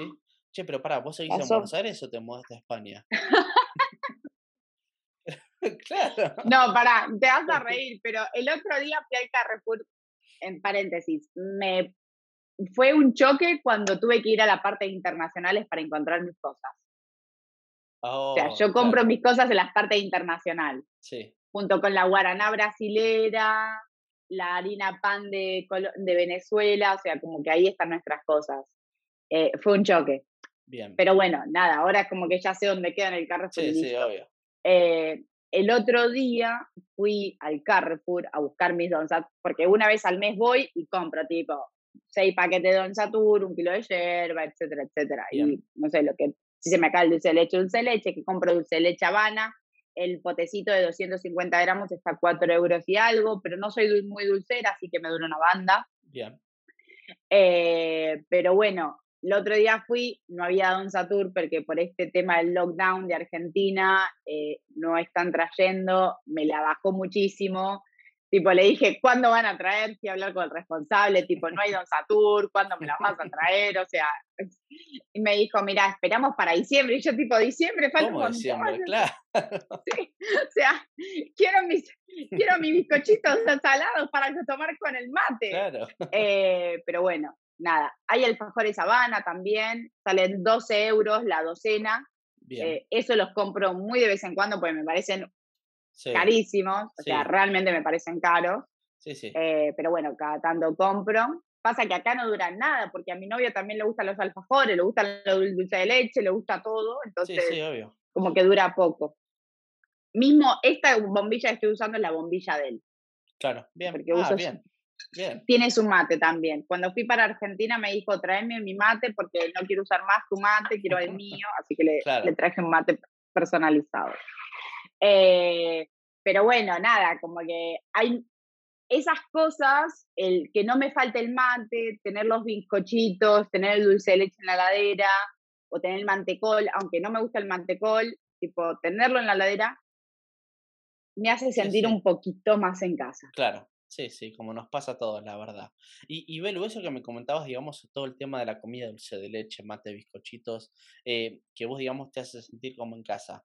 Ahí vos viviendo en España, ¿qué, qué son esas cosas que vos adoptaste de ellos que decís, che, mirá, nunca pensé que lo iba a hacer, pero bueno, me siento más español haciendo esto? No, no sé, yo creo que la tortilla nada más, ¿eh? Porque Bien. después tipo, no, y el pulpo, el pulpo con el vinito albariño, Claro, que es el vino típico de las Rías Baixas de acá de Galicia, eh, el vale, la palabra Claro. vale, sí, sí, lo adoptaste mi sobrina tuya. me carga, mi sobrina me carga y me dice, vale tía, pero es lo primero que se te pega, porque claro, sí. empezás tipo a tener compañeras de trabajo gallegas, empezás a tener Claro. tipo amigas gallegas o españolas y también se te empiezan a pegar. Sí, ese tipo de léxico, cosas. El léxico nativo se te pega, porque es una cuestión lógica, o sea, te comunicas con gente de ahí, es así. Sí, total. A ver, mi, mi pareja es italiano, entonces en casa se habla italiano prácticamente todo el día, o un ítalo-argentino, porque ya creo que tenemos como un idioma tipo muy, muy Sí. nuestro. Por ahí si estuviese con un gallego o con un español, lo tendría muchísimo más pegado. Bien, Pero bueno, después tipo aprendés muchas cosas como para ir a comprarte ropa. Yo me acuerdo que una vez, ni bien llegué, era tipo entrar a Stradivarius, creo que era, y le decirle a la chica, a la dependienta, pues se llama dependienta, a la vendedora, y decirle, mira, quiero la musculosa esa. Me dice, ¿qué cosa? No, la musculosa que tenés en vidriera, esa con lentejuelas que me encanta, tipo, la chica me quedaba, se me quedaba mirando, no entendía una palabra. Claro, no se dice musculosa, se dice camiseta de tiritas, no se dice corpiño, se dice sostén, o sea, no se dice bombacha, se dice braga, no se dice Sí, sí. pollera, se dice falda, eh, no se dice suéter, se dice jersey, eh, no se dice jean, se dice vaquero. Pero bueno, desde el, desde el mínimo, ¿entendés? O Sí. no sé, por ahí también me pasó de ir a, de ir a comprar la típica empanada gallega, que comemos por ahí en Argentina cada tanto, que me acuerdo de mi abuela para, para los jueves santos, para una festividad muy así, hacía o empanada gallega, o paella, o pulpo, pero muy de vez en cuando. E ir acá a la panadería y decir, hola, si tenés una empanada gallega, y tipo, se te quedan mirando como diciendo, amigas, son todas gallegas las empanadas porque estamos en Galicia. Y voy a decir, claro, tenés razón. Eh, pero bueno, ese tipo de cosas, o no sé, el jamón cocido y el jamón crudo, no es jamón cocido y jamón crudo, es jamón serrano. bien. Eh, apre- aprendes, a, em- aprendes un poco Sí. también porque también te querés poder comunicar, o sea, Claro. desde ir a comprar, no sé, cualquier, lo indispensable, ¿sí? Hasta, hasta cualquier cosa Sí, que sí. quieras comprar, o sea. Mira, ¿sabes qué? Me acabo de acordar un- una anécdota. Yo cuando, en el laburo que tengo hoy en día, cuando estaba haciendo el entrenamiento del trabajo, había un par de españoles también ahí e- e- en, el lugar. Y me tocó justo hacer un grupo con una chica española. Y en un momento había como decís vos, ellos a la remera le dicen camisetas. Entonces yo le enseñé una remera y le digo, esa remera. Y la chica, en vez de entender remera, entendió ramera. O sea que yo le estaba llamando a ella ramera. Y me miró como empezándome a putear. ¿Cómo me vas a decir ramera? No le digo, disculpame, te dije remera.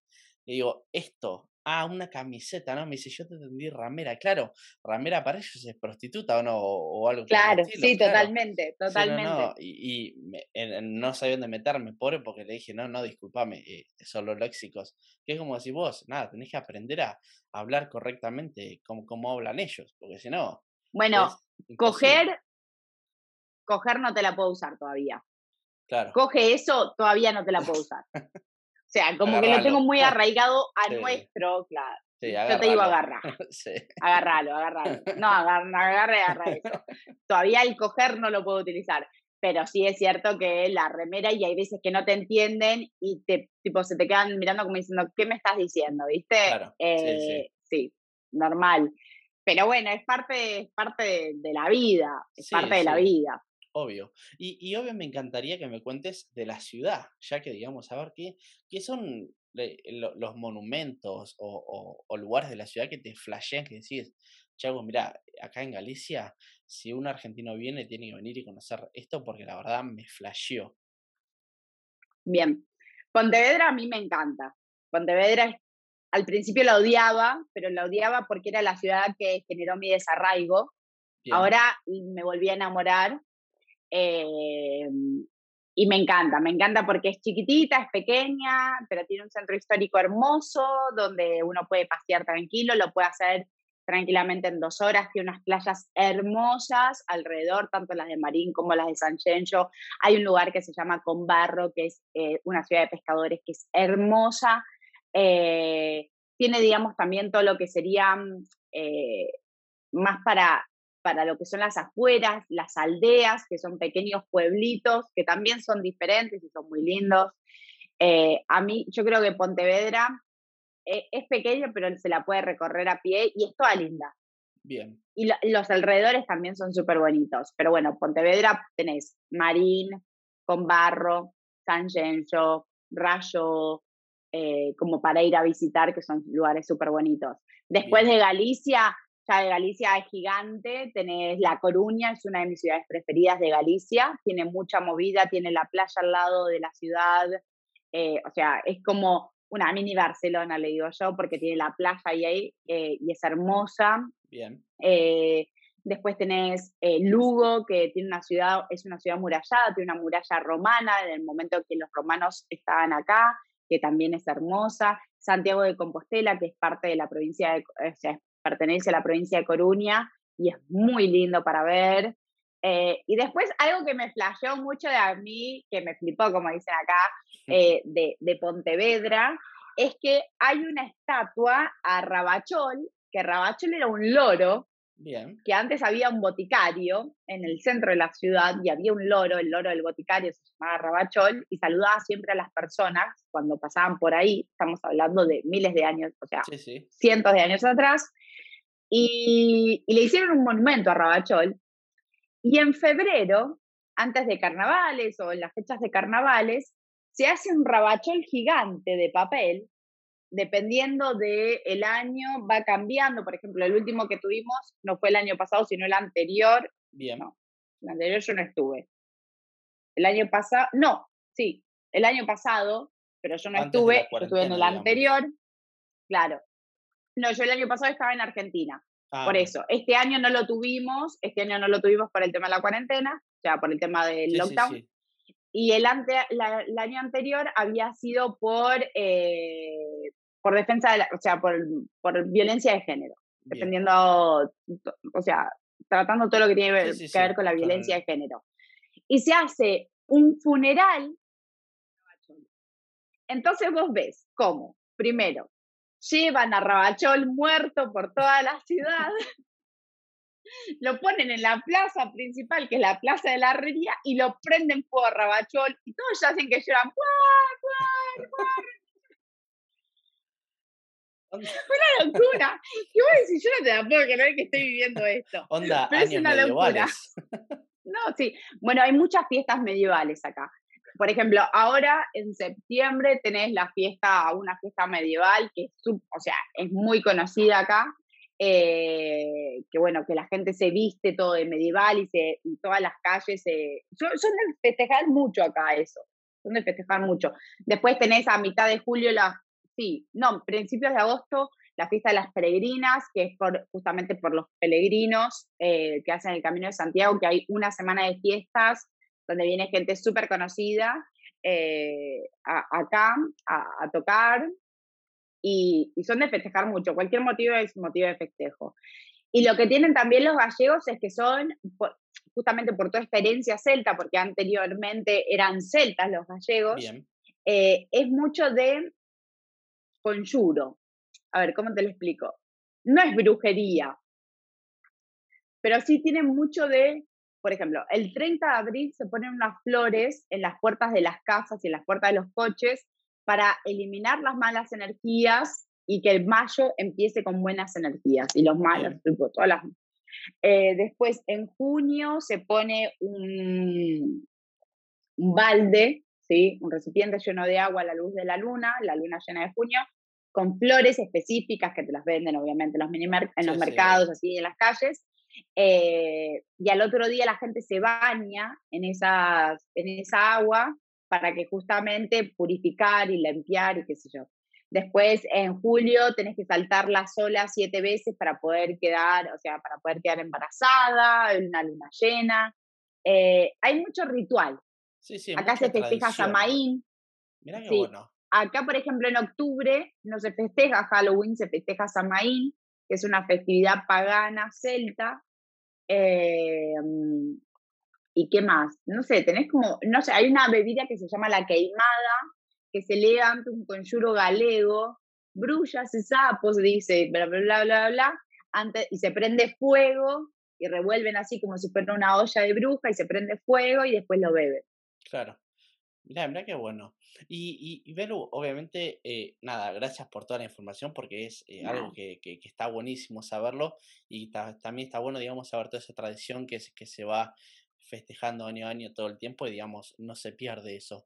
Y me gustaría, digamos, como para eh, entrarme en el tema de lo que es gastos, me gustaría saber, digamos, vos hoy, si seguís laburando así, digamos, si tenés ya tu laburo fijo, em, digamos, o, seguís, digamos, pasando de laburo en laburo como vos me contabas, y a lo que es tu laburo, digamos, con, con, con, tu salario, obviamente, no me digas cuánto ganas, obviamente, pero cómo te rinde en lo que es en tanto a gastos mensuales de supermercado y em, e, el alquiler, obviamente, porque me imagino también que, que se dividirán, se dividir, dividirán, ahí está, gracias, eh, con tu pareja, obviamente, todo. ¿Cómo, ¿Cómo les resulta, cómo te resulta a vos particularmente los gastos mensuales, ya sea alquiler y supermercado? Bien. Te voy a hablar de sueldo básico para cualquier persona que viene a vivir acá a España, trabaje de camarero o de vendedor, ¿sí? Bien. Tipo, el sueldo básico de una persona, jornada completa, 40 horas, es de 1.000 euros. Bien. Ese es el sueldo básico, ¿sí? No importa lo que trabajes. Eh, laburando, acá se vive bien. Bien. A vos te alcanza para todo. Labures de lo que labures, te alcanza. ¿sí? Si compartís piso, porque. Hola, ¿me ves? Sí, sí, te veo. Sí, sí. Ah, vale, perfecto. Si compartís piso, eh, mejor, porque, a ver, nosotros, cuando yo me vine a vivir acá, estuvimos un año compartiendo piso con otra persona para ahorrar justamente, hasta que, bueno, pudimos venir a vivirnos solo, pero la gente acostumbra muchísimo a vivir tipo compartir piso. Bien. Compartir piso se dice cada uno tiene una habitación y compartimos la casa, ¿sí? Que es algo que en Argentina no se usa tanto, pero acá se usa muchísimo. Claro, sí, es como em que seas del interior y te venís a Buenos Aires, nosotros de Buenos Aires porteños no lo usamos. No. Bien. Eh, pero bueno, acá sí se usa muchísimo. Y, mm, ¿qué te iba a decir? Por ejemplo, yo, yo voy mucho al Mercadona, salvo las compras internacionales, como te digo, el dulce de leche, la, la, lo, mío, lo argentino, después todo el resto lo compro en Mercadona. Para que te des una idea, promedio, yo gasto 60, 70 euros al mes. Al mes, ah, bueno, eh, eh, eh, está, está re bien, porque eso... Yo sí. a ver, comiendo yo sola, ¿eh? Ah, comiendo yo sola. Sí, sí, sí. sí sin contar a mi pareja. Si no, lo tenés que multiplicar por dos. No, está bien, pero 140 al mes, o sea, dos personas. 140 al mes, una pareja, uy, perdón, eh, que lo voy a poner a cargar, ahí está. Está bien. Em, no, no, que te decía, digamos, para vos las 60, 70 al mes, me parece que, está muy bien, es un gran precio para lo que es supermercado. Obviamente, eh, e, ese precio es dándote todos los gustos del supermercado que vos querés o escatimando en algunas cosas. A ver, yo por ejemplo, carne no como tanto. Bien. La carne es carísima. Bien. Como pavo, pollo, pescado, carne no como tanto, ¿sí? Como mucha verdura, eso sí, como mucha verdura. Pero entre dos personas no llegan a 200 euros. No, ni, ni ahí. Ni ahí llegan a 200 euros. Sí, O sea, eso, digamos, no. es un gran precio. Y, y si ustedes, digamos, em, salen a comer afuera y demás, ¿eso también lo pueden hacer o se tienen que ajustar un poco en el supermercado? A ver, eh, hoy, hoy, por ejemplo, salimos a cen- hoy fuimos a almorzar. ¿sí? No lo hacemos siempre, pero no lo hacemos siempre porque mi pareja, tipo, tiene un trabajo, él, él es dueño de dos restaurantes, Bien, ¿sí? Es dueño de dos restaurantes, entonces la hostelería es bastante sacrificada. claro, sí. sí, sí. eh, y somos bastante hogareños en ese sentido. Pero hoy fuimos a almorzar afuera. Cuando uno va a almorzar afuera, dependiendo el lugar, obviamente, donde vaya a almorzar. A ver, hoy, por ejemplo, gastamos un montón, pero porque fuimos a un lugar tipo súper lindo, que yo tenía muchas ganas de ir y como que fuimos. Pero Sí. no vamos todos los fines de No. semana a ese lugar. ¿sí? Claro, es como que te vas Si vos a vas a comer a- Buenos Aires. Claro, tal cual, tipo, tal cual. Sí, sí. Eh, si vos vas a comer afuera o te vas de tapas, así, ponele que gasten tipo 20 euros por persona. Ah, bien, incluyendo bebida y postre. Bebida, postre, todo. sí, Ah, 20 bien, euros. bien, 25 como mucho. Sí, sí. Galicia es económico a, a comparación de otras ciudades, ¿eh? Súper económico. Claro, sí. y después, en cuanto a que- alquileres, Claro, que no es Madrid y Sí. Barcelona, a, a eso me Claro. refería. Bien, sí, Totalmente. sí. ¿Y de alquileres? en cuanto a alquileres, ahora están, por ejemplo, lo que más me gusta es que son contratos a cinco años, te mantienen el precio, no te aumentan cada seis meses como me pasaba en Airbnb en Argentina, Sí. que cada seis meses me aumentaban de precio. Y yo, por ejemplo, ahora nosotros estamos pagando 500 euros. Bien, Es un departamento de que tiene dos habitaciones, un lavadero, una cocina, un living, un garage, un trastero, que el trastero es la baulera, tenemos pileta y tenemos dos baños. Ah, pero. Ah, como querés. ¿Ves por qué no me puse? Claro. Por eso, por eso cuando fui a Argentina dije, no, yo no voy a volver. Claro, si tenés la pileta, escúchame, tenés pileta, ¿qué más querés? Hoy mismo estuve en la pile, hoy a la tarde estuve en la pile después de que volví Claro. de comer, me quedó media hora ahí, me tiré un rato en la pile y después vine para acá. Así Eh, que No, pero Está muy, súper bien. muy bueno. Y, y digamos, y te, y ¿les fue fácil a ustedes conseguir un departamento o, o digamos, eh, perdón, no el departamento, la casa, eh, o, o era ya la tenía tu novio, ¿les fue fácil conseguirlo? estuvimos tipo un mes y medio buscando, Ah, nada, nada. nada. Para, para buscar un, un alquiler no es nada, un mes y medio. un mes y medio estuvimos buscando, tipo, porque ninguno nos cerraba, o nos pedían mucho de entrada porque tenemos dos gatas, entonces nos pedían un montón de entradas, no aceptaban Claro. a minimales, o quedaba muy lejos de la ciudad, o no nos terminaba de cerrar, o era muy chiquito, o era muy grande, o había mucha humedad.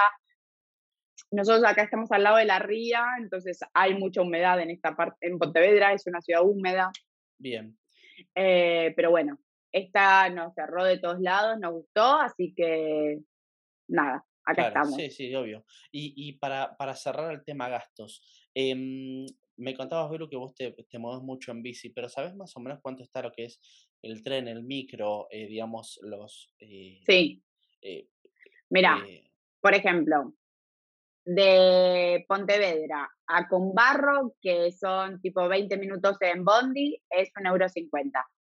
ah, bien, es barato. Después, el tren es más caro que el Bondi, siempre, Bien, ¿sí? Ponele de acá a Vigo. Lo que pasa también es que el sistema de transporte es medio flojo, por ponerle una palabra bonita, ¿sí? O sea, no tenés bondis cada 10 minutos que van a cualquier lado, ¿sí? Por ahí tenés cada una hora. Lo Bien. mismo el tren, no es cada ta- no es Madrid, Barcelona que vas, que tenés un sistema de metro o de Sí. colectivos o de trenes súper accesible. No. O sea, tenés tipo horarios que son bastante rompe sí, y por ahí te tenés que tomar dos colectivos para llegar a otro lado. Entonces la gente usa mucho el, o sea, usa mucho el coche acá, claro, muchísimo. O sea, para ir de un lugar al otro, de una ciudad al otro, si bien Pontevedra, te mueves en bicicleta, está genial, pero si te querés ir de Pontevedra a Vigo, te conviene mucho más irte en auto que irte en bondi o irte en tren, porque es un tema el tema de las del bondi o del tren y de los horarios, ¿sí? Eh, pero bueno, nada.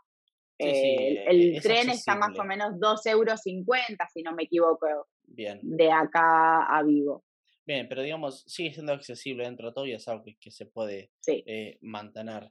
Em, sí. Y, y Belu, ya como para, digamos, eh, e, empezar a cerrar la charla, me gustaría que me cuentes cómo vos, digamos, te, te, pegó la pandemia con tu laburo y cómo, digamos, pudiste salir adelante y hoy, digamos, cómo estás hoy en día después de la pandemia, en realidad, no después de la pandemia, ya, digamos, con más cosas más flexibles, ya eh, con muchas más cosas habilitadas para hacer, pero bueno, me gustaría eh, entrar en ese tema como para vos fue la pandemia, digamos. Bien. La pandemia fue dura en cuanto a noticias. Llegó un momento que no quería tipo leer más noticias, más estando lejos de la familia, es como que uno, viste, es como que todo le pega al doble, al menos. Eh, en cuanto a laburo, empecé a emprender, mi pareja es emprendedor, pero claro, él tuvo el los dos restaurantes estaban cerrados, como que estábamos como muy preocupados por qué va a pasar en ese sentido. Después cuando eran solo para llevar, como que empezamos a relajar un poco, pero yo empecé a emprender de manera digital y empecé a ayudar a otras mujeres a emprender de manera digital. Y hoy me dedico 100% a eso. Tirame el chivo si querés, eh, así si alguna te quiere contactar por lo que sea, tirame el chivo. Me pueden contactar por Instagram, arroba belucomin, eh, pero sí, hoy en día me dedico a ayudar a otras mujeres a emprender de manera digital. Bien. La mayoría de las personas, de las mujeres con las que trabajo, vos dirás, ay, Belu, solo mujeres. Y yo tipo, sí, pero porque la mayoría de las mujeres son mujeres que viven afuera y, y que justamente como que están buscando una estabilidad. Sí, bien. Que fue lo que a mí me costó. O sea, como que vi ese gag, ¿entendés? Sí, sí, sí. Tipo, dije, no, pará, o sea, yo estoy cansada de no ser idónea en ningún laburo, o sea, tengo un montón de capacidades que tengo que sacar y que tengo que hacer brillar. Y quiero que otras mujeres también hagan brillar sus capacidades, que por ahí ahora migraron por lo que fuera, que sea que migraron, y quieran, tipo, buscar una estabilidad laboral. Bien. Y la mayoría de las mujeres que estoy ayudando, obviamente, trabajan de otra cosa al mismo tiempo que trabajan, que empezaron a emprender de manera digital, porque todo tiene una curva de aprendizaje, pero mi trabajo creció muchísimo durante la pandemia, porque todo el mundo se viralizó, o sea, todo el mundo viró para lo que es el mundo digital. totalmente. Hoy en día, el 95% de las personas eh, están en Instagram o en TikTok o en YouTube o en lo que una plataforma digital. Así que como que eso me ayudó, pero bueno, también la pandemia me hizo hacer una introspección muy grande. Tipo, yo a causa de todo lo que venía pasando, había un, como que sufrí como una mini crisis y no le puedo poner depresión porque no fui a la psicóloga ni, a ningún lado que me dio depresión, pero sí un ataque de ansiedad muy grande, lo cual me hizo eh, aumentar 16 kilos, ¿sí? Em, como que me comía toda la angustia. Sí, sí, sí. sí. Cuando llegué a Argentina, digamos.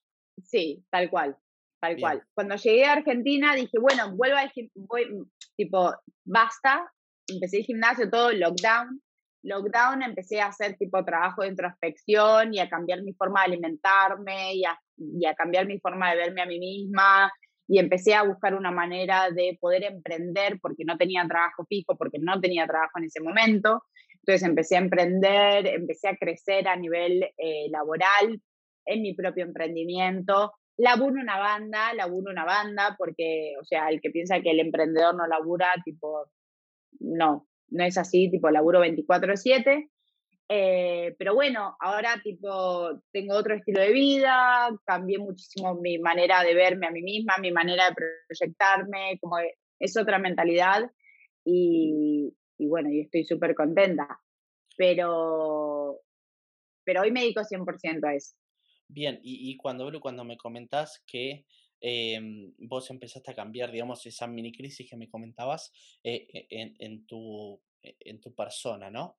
Cómo vos pudiste salir adelante eh, de, digamos, de cambiar esos hábitos y pasar esa crisis. ¿Fue cuando todo empezó a ir ya, digamos, un poquito más light o fue algo que te hizo clic en la cabeza que dijiste, no, che, no puedo vivir así, tengo que cambiar esto? Fue un clic en la cabeza. Fue tipo, dije, ok, basta, Belu. ¿Te acordás cuando fue ese punto de quiebre? No me reconocía. No me reconocía en el espejo. Me, me miraba en el espejo y no me reconocía. Claro. Y entonces dije, ok, no, o sea, esta no soy yo. Sí, y encima teniendo en cuenta que no tenés a tu vieja para llamar y decir, ma, voy a casa y en 10 minutos estás, o sea, estás sola. Eh, sí, tal cual. Eh, y también lo que nos, al menos lo que me pasa a mí, que cuando llamo a la gente de Argentina escucho más de lo que hablo. Claro. Como que querés saber más cómo están ellos que hablar más vos de tus cosas. Sí, sí. Y, es tipo, contame vos. Claro. Contame vos cómo estás. Totalmente. Eh, entonces es tipo, querés más saber cómo están ellos que... Y, y te preguntan por vos y vos e, estás bien. Sí, está todo bien. No, estamos re bien, o sea, está todo bien, o sea, sí. Porque no sé por qué, por qué me pasa, eso, pero... te, voy a poner una situación. Eh, tus amigas, tus viejos, tus familiares te van a decir, Belu, si estás en Europa, ¿qué puede estar mal en Europa? O sea, me, me, explico lo que voy. Sí, sí, sí, totalmente. hay algo. Y, mm, digamos, eso que, digamos, también lo pudiste pasar y también me imagino que fue gracias a que vos pudiste también emprender tu laburo y estar, digamos, 100% enfocado, ¿eso no? Sí, totalmente, totalmente. Eso me ayudó muchísimo. ¿Querés comentarme rápidamente eh, qué, es lo que haces específicamente en laburo? O sea, si ayudas a mujeres a emprender em, ah, cosas digitales, pero que específicamente qué? Bien, ayuda a mujeres a emprender apalancadas de una plataforma digital. Estamos asociadas a una empresa de Estados Unidos que se dedica a lo que es el skincare y wellness. Bien. Y lo que hacemos es, dependiendo la, la, o sea, dependiendo lo que quiera cada una de las chicas emprender, algunas hacen tipo venta digital de productos de skincare, otras hacen reventa, otras hacen lo que sería, a ver, todas venden productos de skincare, pero algunas los hacen de manera presencial, otras los hacen a través de las redes, a través de las, de las plataformas digitales. Pero lo bueno acá es que no se estoquean, no llevan, no traen, o sea, la empresa se encarga de todo lo que es el merchandising, el producto. Entonces, claro, no tenés tipo que crear una crema hidratante, sino que tenés a una empresa número uno en eso que te da el producto ya armado y yo lo que hago es ayudarlas a llegar a ese, a, ese cliente. Claro, que está buenísimo porque yo amo la publicidad, porque amo el marketing, porque me dediqué durante 10 años o más de mi vida a eso. Totalmente. Entonces lo que hice fue como darle una vuelta de tuerca. Totalmente, está buenísimo. Y Belu, la última para cerrar. ¿qué le recomendarías a un argentino barra argentina que se quiera mudar a España o específicamente en Galicia? Porque yo sé, como decís vos, que España no es Madrid, Barcelona, Galicia, o sea, siempre cada uno su punto, pero bueno, que quiera emigrar ahí a Galicia. Bien, primero que tenga paciencia, que abra la cabeza, que no sea cerrado, ¿sí? que si decidió migrar fue porque el lugar en el que estaba lo incomodaba, que va a extrañar, va a extrañar compartir un mate, va a extrañar eh, un partido de fútbol, mirar, no sé, mirar un partido de fútbol por la tele, o sea, lo, va a extrañar Teis Sport, pero que siempre se puede volver a visitar a la familia. Bien que no es como hace 80 años atrás que nuestros bisabuelos tenían que usar, hacer un viaje de tres meses en barco para volver o que no pudieron volver, sino que nosotros ahora tenemos un, un, vuelo de 14 horas, de 12 horas que nos llevan y nos traen. Que las pérdidas se sienten mucho más, que los nacimientos se sienten mucho más porque han nacido, ha muerto gente, o sea, mientras yo estaba acá, y se siente todo el doble pero que también tipo van a conocer un mundo nuevo, o sea, que la calidad de vida acá es excelente, que, que como te dije antes, que si decidieron migrar fue por algo. O sea, pero tienen que estar abiertos y tienen que creer en ellos. O sea, tienen que estar abiertos. O sea, no van a llegar acá y van a decir, ¡ay, el argentino! ¡Che, boludo! ¿Qué haces? Vení, acá tenés un trabajo, sos CEO de esta multinacional. ¿Entendés? tipo, Ah, sabes que me hiciste acordar mucho a mí cuando yo me vine. Me hiciste acordar mucho a mí. Pero bueno, o sea, que, que nada, que si hay que arremangar, que se arremanguen porque vale la pena.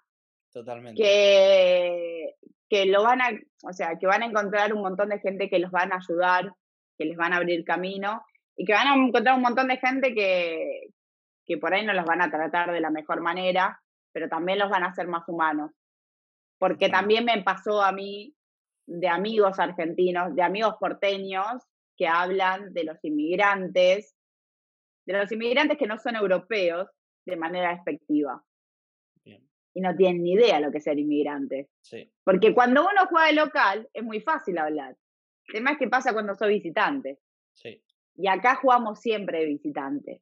Tengas papeles, no tengas papeles, jugás siempre de visitante.